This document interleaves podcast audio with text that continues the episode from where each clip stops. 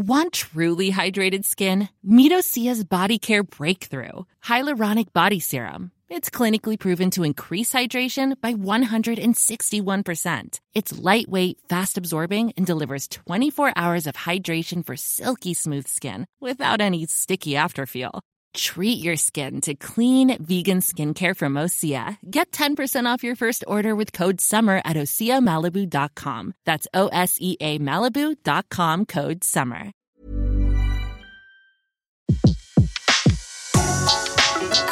Le meilleur de séances radio est maintenant sur We Love Cinéma. Flashback sur Séance Radio. Le cinématographe permet de projeter les images sur un écran. Toute l'actu des grands classiques du cinéma. Bientôt, les films vont être sonorisés. Flashback avec Antoine Cyr et Antoine Julien. Je ne sais pas si vous vous rendez compte de l'aspect grandiose du mélange. Our first full-length motion picture feature in color opens a whole new world of thrill. Flashback sur Séance Radio. Ça, c'est le cinéma. Ce mois-ci dans Flashback, nous avons le privilège de recevoir Patrick Brion à l'occasion de la parution des 40 ans du cinéma de minuit. Depuis plus de 40 ans, Patrick Brion présente le cinéma de minuit le dimanche sur France 3. 2000 films, connus ou méconnus, chefs-d'œuvre et perles rares, ont accompagné et accompagnent encore des générations de cinéphiles, bercés par l'inoubliable générique signé Gérard Marinelli sur la musique de Francis Lay. Il fallait bien un livre pour retracer cette formidable épopée cinéphilique et c'est chose faite avec l'apparition aux éditions Télémac des 40 ans du cinéma de minuit. Un ouvrage d'une très grande richesse, thématique et iconographique, composé de plus de 2300 photos et documents. Patrick Brion, bonjour. Bonjour. Merci euh, encore une fois infiniment d'être avec nous dans Flashback. Je rappelle également que vous êtes l'auteur de nombreux livres sur le cinéma, dont une récente encyclopédie du western. Alors, à l'époque où vous lancez le cinéma de minuit, en mars 1976, c'est une époque qu'on a peut-être un peu oubliée, mais comment s'organisait la diffusion des films à la télévision bah, À ce moment-là, l'ORTF venait d'éclater à la suite de la loi malheureuse de 1974. Donc, il y avait une case de ciné-club qui était celle dont s'occupait mon ami Claude Jean-Philippe sur France 2, donc sur la deuxième chaîne. France 3 était considérée euh, comme la chaîne du cinéma, c'est les vœux du législateur. Il y avait quatre films dans cette euh, expression horrible qu'on appelle le prime time, c'est-à-dire à 20h30. Mais à 20h30, il était hors de question de passer des films euh, en noir et blanc difficiles, de passer des films en VO et de passer des films muets. Donc manifestement, il nous manquait une case de diffusion. On avait euh, une force de frappe très importante avec les quatre films de 20h30, mais il manquait la possibilité de passer l'Aurore ou M le Maudit. Hein. Donc nous avons demandé au gouvernement puisqu'il fallait négocier, euh, l'autorisation d'avoir une cinquième case. Ils nous ont dit de nous débrouiller très courageusement avec la profession cinématographique. Donc on a à ce moment-là vu les gens du BLIC, le bureau de liaison des industries cinématographiques, qui représentait toute l'industrie euh, du cinéma en France, qui nous a dit vous avez quatre cases, débrouillez-vous avec les quatre cases. Si vous voulez passer des films en version originale ou des films muets, eh ben utiliser une de ces quatre cases pour le faire. Ce qui était hors de question puisque c'était à 20h30. Et FR3, il faut pas oublier au début, c'était une chaîne difficile. Il fallait le sélecteur rotatif pour atteindre France 3. C'était pas comme aujourd'hui. Hein. Il n'y avait pas de télécommande à l'époque. Donc, il a fallu, bah, il a fallu négocier, il a fallu faire du chantage, mais quand c'est pour de bonnes raisons, on a toujours le droit d'en faire, naturellement. Euh, nous télédiffusions le masque et la plume. Le masque et la plume, les gens du cinéma le toléraient à la radio tolère toujours, tolère qu'on fasse des réserves sur un film. En revanche, l'idée de télédiffuser le masque et la plume à la télévision, c'est-à-dire faire des réserves sur un film à la télévision qui, selon leurs propres termes, leur avait volé leurs spectateurs, était intolérable. Donc on a eu une réunion avec le Blic, on leur a dit euh, Vous n'aimez pas la télédiffusion du masque et la plume ?» Ah non, ont dit pas du tout, il faut que vous l'arrêtiez. Eh ben, elle dit, ça tombe bien. On est prêt à l'arrêter. Si on peut enfin avoir une case à 22h30, rassurez-vous, pas au prime time, à 22h30, où nous pourrons passer des films plus difficiles. Et c'est pour ça que nous avons commencé par un cycle consacré à Greta Garbo, dont les cinq premiers films étaient des films muets, ce qui permettait de ne pas provoquer l'ire de la profession. Alors, le, le, le livre tiré de ces 40 ans euh, de, de, de cinéma de minuit, c'est un livre extraordinaire parce que c'est une, une sorte une encyclopédie du cinéma finalement. C'est une encyclopédie très particulière parce qu'elle retrace aussi 40 ans de vie, qui sont 40 ans de, de votre vie pendant laquelle vous avez sélectionné ces films. Et puis alors quand même, ce qui frappe quand on feuillette les pages, c'est le fait qu'il y a des films qui sont qui ont franchement pas l'air faciles à trouver. Euh, par exemple, vous avez The Strange Love of euh, Molly Louvain euh, de Michael Curtis en 1932, même They Won't Forget de Mervyn Leroy en 37, qui est le premier film où on voit apparaître Lana Turner. je suis pas absolument certain que ce soit un film hyper facile à, à, trouver. Et, et, et d'ailleurs, après se pose la question des sous-titres. Donc, et puis après, il y a des tas d'autres films de, de, vraiment pas faciles à trouver. Il y a un film de Lewin qui vous était cher. Ben, les films de Lewin, d'ailleurs, dont vous m'avez donné euh, un, jour euh, un, enregistrement en VHS. Euh, et, et, donc, tous ces films-là, comment vous faisiez pour les trouver? Bah, c'est mon, c'est mon métier. Je sais, je sais où ils sont. Je les, je les cherche. On trouve des choses. C'est comme un chien qui cherche des truffes. Il les trouve. Mais est-ce qu'il n'y a pas quand même des histoires un peu abracadabrantes de, de, de découverte de films? Il y a des choses très abracadabrantes, oui, en effet. Mais il faut pas oublier que je, nous ne sommes pas la Cinémathèque française. Nous sommes obligés, quand nous diffusons un film, d'avoir un, un problème, un contrat. C'est-à-dire, il faut que juridiquement, que ça soit parfaitement réglé. Je peux pas passer un film que j'ai trouvé dans le couloir. Il faut que ça soit réglé. Et puis il faut tu essayer et réussir à avoir les copies les meilleures possibles parce que trop souvent les films anciens ont été pénalisés par des copies dégoûtantes qu'on passait et les gens disaient oh non si, si les films anciens c'est voir des films comme ça euh, avec des rayures qui sautent comme ça c'est pas possible. On a essayé à chaque fois de faire tirer des copies neuves, neuves, de les sous-titrer alors c'était souvent compliqué parce que vous, les, films dont vous venez de me parler, pas tous mais certains, c'était des films qui n'étaient jamais sortis en France. Donc il fallait faire établir des sous-titres, forcer le distributeur à faire des sous-titres, mais on euh, sont des choses auxquelles on y arrive. À ce qu'il faut, c'est être persévérant. Il faut se dire que le temps joue pour nous, parce que souvent il y a des films que j'attendais et le distributeur espérait que j'y renoncerais devant l'urgence. Mais il n'y a, a, pas d'urgence, on attend le temps qu'il faut pour avoir un film. Et euh, aujourd'hui, ça se passe de la même manière. Ça fait 40 ans que le cinéma de minuit existe. Euh, les techniques ont un petit peu évolué. Est-ce que c'est finalement, euh, vous êtes toujours un chercheur de truffes, comme vous venez de le dire, ou, ou les choses ont un petit peu changé? Non, non, ça n'a pas changé du tout. J'essaie toujours de trouver des, des truffes rares, pas n'importe quoi. Il ne s'agit pas de passer de n'importe quoi. Bien, il faut bien choisir. Mais il y a toujours autant de difficultés parce que ça n'avance pas du tout. Le problème, le droit d'auteur est très très très compliqué aujourd'hui, de plus en plus compliqué. On a affaire à des petits cousins ou des petits neveux de gens qui n'ont souvent jamais connus, euh, qui pensent que c'est le pactole qui arrive avec euh, un film ancien, ce qui n'est pas vrai. Ce sont des films, le retour sur investissement est très très faible et qui exigent des fortunes et à cause de qui on peut pas, au, risque de plus du tout pouvoir passer le film, plus du tout le montrer, plus du tout le voir. Et ça, c'est très grave. Et il y a des, des distributeurs, des producteurs qui ont des problèmes d'argent si on n'achète pas le film, eh bien, il laisse le négatif péricliter dans un laboratoire ou, ailleurs. Hein. Le, DVD, euh, alors on, a dit à un moment, ah ben en DVD, on verra tout, on verra tout. C'est pas vrai. On voit beaucoup de choses, mais on ne voit pas tout. Hein. C'est très frappant. Quand j'ai fait d'ailleurs le, livre, quand j'ai écrit le livre, je me suis dit, c'est curieux qu'il y a quand même beaucoup de films qui ne sont non seulement jamais repassés ailleurs, mais qui ne sont pas sortis en DVD. Ça n'a même pas donné tellement l'idée à certains de les sortir. C'est, c'est, dommage. On a un peu l'impression, mais là je vais être de mauvaise foi, de voir toujours les mêmes films, euh, de voir en DVD ce qu'on voyait en VHS, et de voir aujourd'hui à la télévision euh, ce qu'on a toujours vu. Vous savez ce que disait Godard, et Godard, Dieu sait qu'il a souvent raison. il disait, plus il y a de chaînes aux États-Unis, moins il y a d'offres. C'est vrai en France. Hmm. Et plus il y a de chaînes, moins on verra de films de Griffiths. C'est absolument vrai il y a vraiment des films. Euh, c'est vrai que, euh, enfin, moi, je pense par exemple à Revoltoso, qui est un film extraordinaire. C'est un chef-d'œuvre absolu. Et c'est un chef-d'œuvre totalement introuvable. Ben, il n'y a, a malheureusement pas de de DVD, alors que la Fox peut parfaitement en éditer, au lieu d'éditer quelques bêtises qu'ils sortent, ils- ils ont qu'à éditer celui-là. Par contre, si vous étiez devant votre télévision, je sais plus quel jour, mais on peut le retrouver grâce à votre livre. Ah oui, il est chronologique. Êtes- il est chronologique. Donc ça permet, de, si on se dit, ah mais quand est-ce que j'ai vu ce film, eh ben on le trouvera. On saura à quelle date. Voilà. Alors de temps en temps, il y a des films. Moi, je me suis amusé parce qu'il y a certains films, je savais plus si je les avais vus chez vous quand j'étais adolescent ou si je les avais vus chez Claude Jean-Philippe.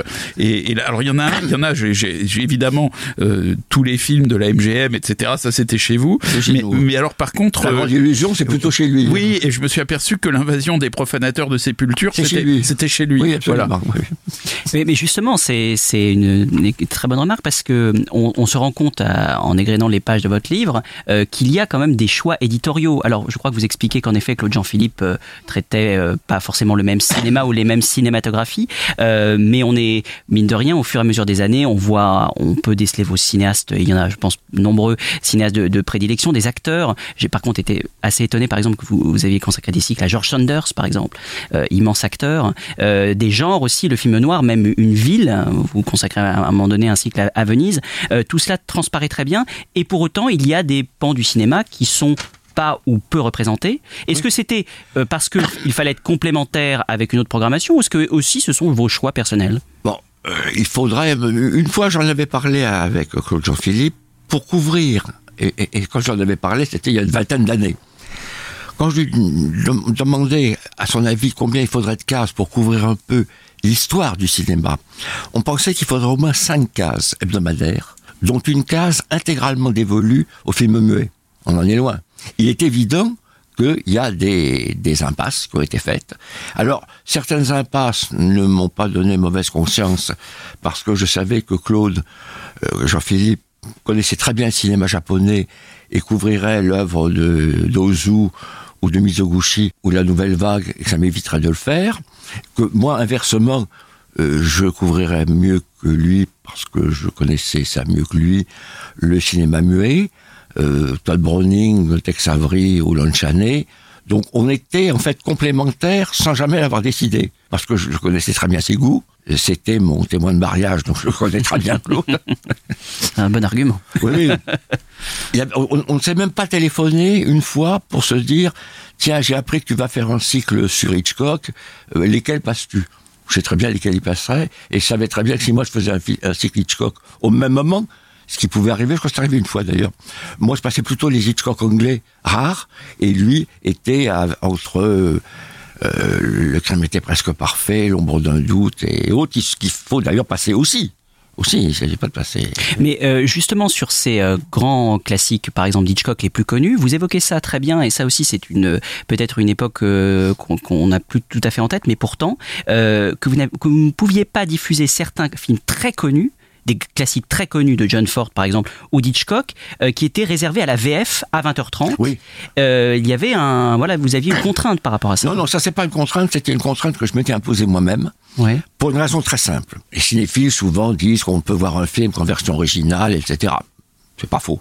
Mais quand on est programmateur à la télévision, moi j'avais la chance de programmer les films de 20h30 en même temps que ceux du cinéma de minuit.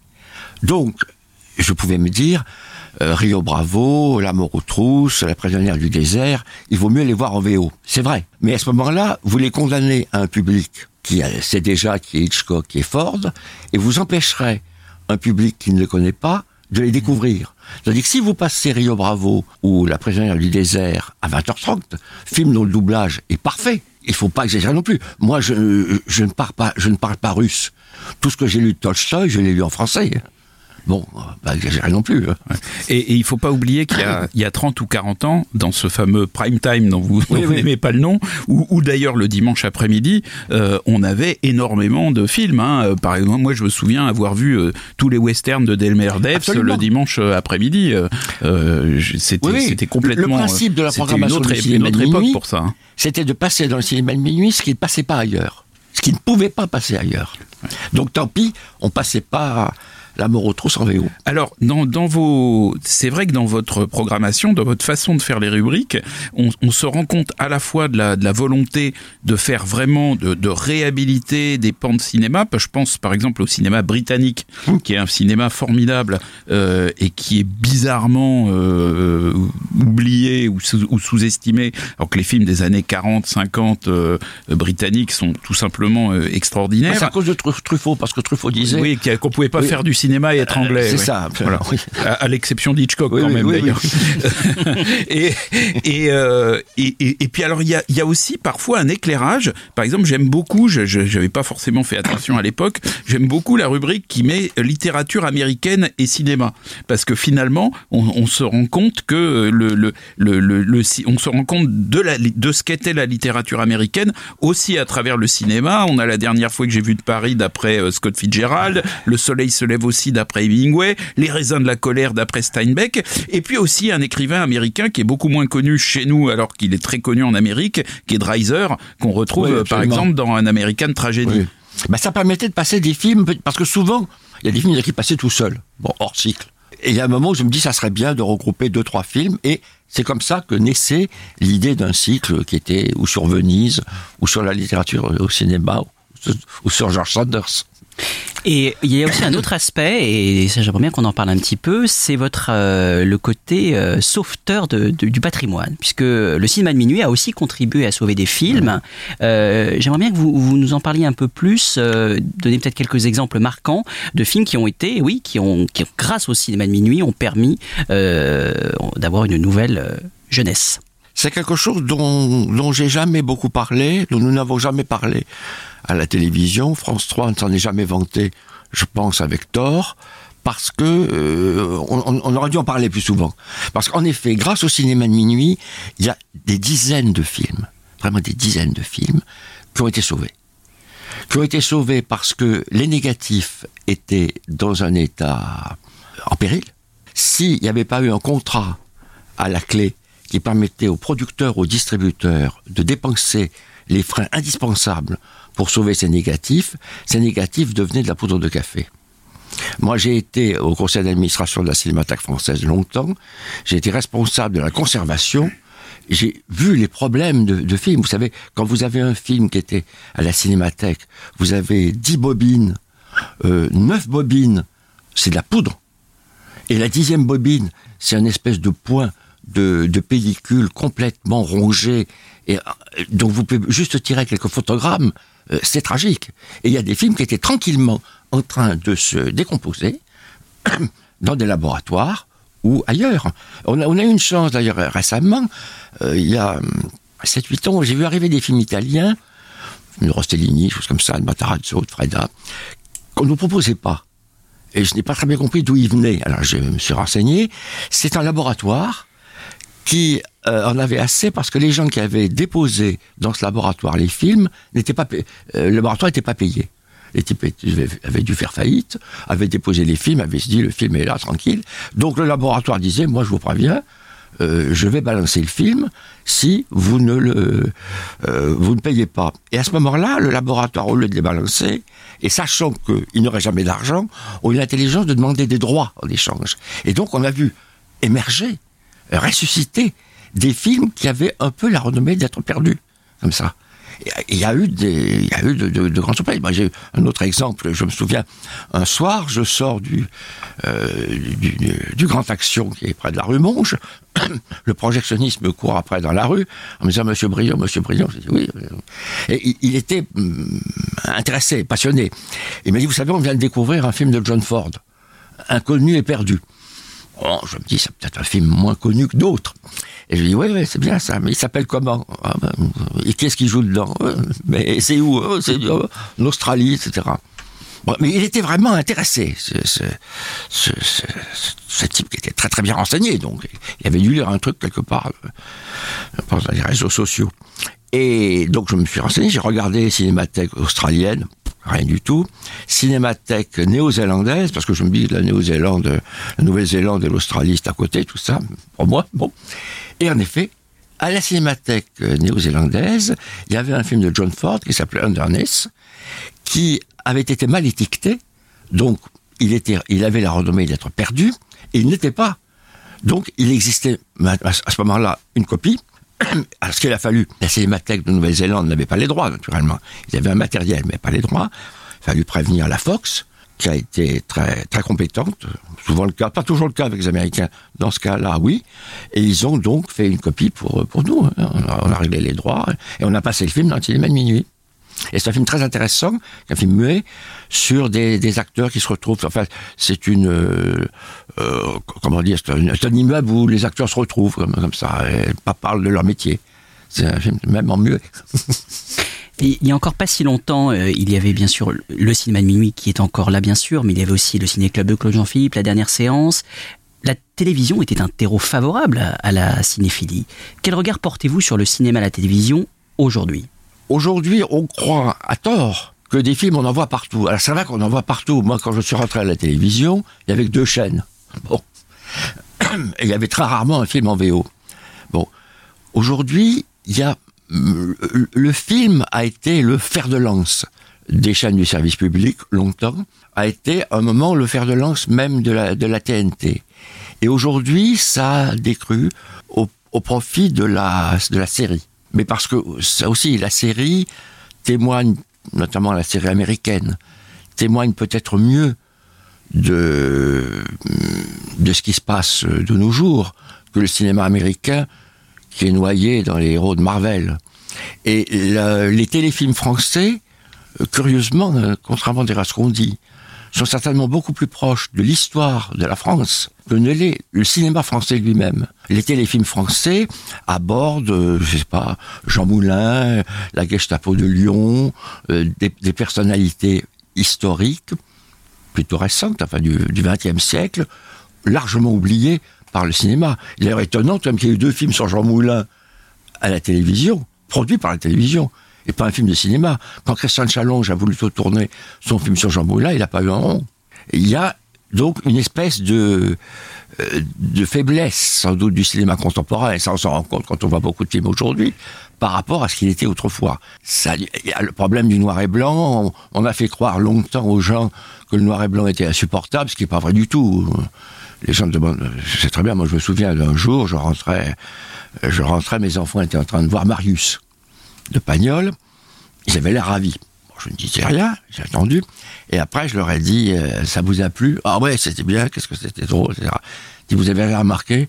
Euh, Bon, vous avez rien remarqué ah si, le son était pas bon, ce qui est vrai, parce que c'est tourné en son direct. Mais j'ai dit, vous avez remarqué d'autres? Bon non, bah, c'était en noir et blanc. Ah oui, c'est ça, ouais, bon, c'est pas gênant. On fait croire aux gens qu'il y a des choses insupportables, ce qui, ce qui n'est pas vrai. Et tout ça a abouti à la disparition. Euh, plus il y a de concurrence, en effet, une fois de plus, Godard avait raison. Plus il y a de concurrence, moins il y a de risques. Le, le ciné-club de, de France 2, a, bah, il a disparu. Le cinéma de minuit, heureusement, euh, tient encore debout. J'espère encore longtemps. Et, et à la lecture de- du livre, euh, on se dit que votre cinéphilie, enfin moi ça me frappe, ça me frappe énormément. Elle, elle paraît inépuisable, votre cinéphilie. Et il- il existe, existe-t-il encore des films qu'il vous reste à découvrir? Ah oui, heureusement. Toujours, sans ça, encore je- aujourd'hui? Sans ça, je me lèverai pas. Oui, Oui, absolument. Je suis en train de Des pré- trésors cachés que vous n'avez pas encore. euh, Je suis en train de préparer pour le même éditeur, là, euh, l'équivalent de ce que j'avais fait pour le western, pour le film policier. Et bien, ré- ré- donc j'ai réussi à trouver des films policiers américains, puisque là, le premier euh, volume, en tout cas, sera sur le cinéma américain, euh, des années 30 et des années 40, que je connaissais pas du tout. Du tout, du tout. Pourtant, c'est un genre que je connais pas mal. Et là, c'est des films que je ne connaissais pas du tout. Donc, j'étais très, très content. Découvert pratiquement 150 euh, films euh, que je ne connaissais pas, qui étaient jamais sortis en France, qui étaient des films plutôt de série B. C'était pas des découvertes exceptionnelles au niveau de la réalisation, pas de chef-d'œuvre, mais en revanche des sujets. Sur le choix des sujets, des choses très intéressantes. Non, il y a plein de films, heureusement. Heureusement. Eh bien, en, en tout cas, tellement de films déjà à découvrir ou de redécouvrir grâce à ce livre, Patrick Brion. Merci beaucoup. Je rappelle la parution euh, de Cinéma de minuit, 40 ans, 2000 films aux éditions euh, Télémac. Flashback sur Séance Radio. Le cinématographe permet de projeter les images sur un écran. Toute l'actu des grands classiques du cinéma. Bientôt, les films vont être sonorisés. Flashback avec Antoine Cyr et Antoine Julien. Je ne sais pas si vous vous rendez compte de l'aspect grandiose du mélange. L'idée est là, mais la cohérence n'est pas là du tout. Quoi. Fan Footage, le lundi à 19h. Bah, il a des très très bonnes intentions, puis tout s'éc- tout s'écroule sous une dramaturgie vraiment hyper poussive. Retrouvez Thomas Camacho et Pierre Delors. C'était quand même le grand écart entre euh, Source Code et Warcraft. On s'était d'ailleurs posé la question euh, pourquoi Warcraft? Et sur toutes les applications podcast. Retrouvez l'ensemble des contenus séances radio proposés par We Love Cinéma sur tous vos agrégateurs de podcasts.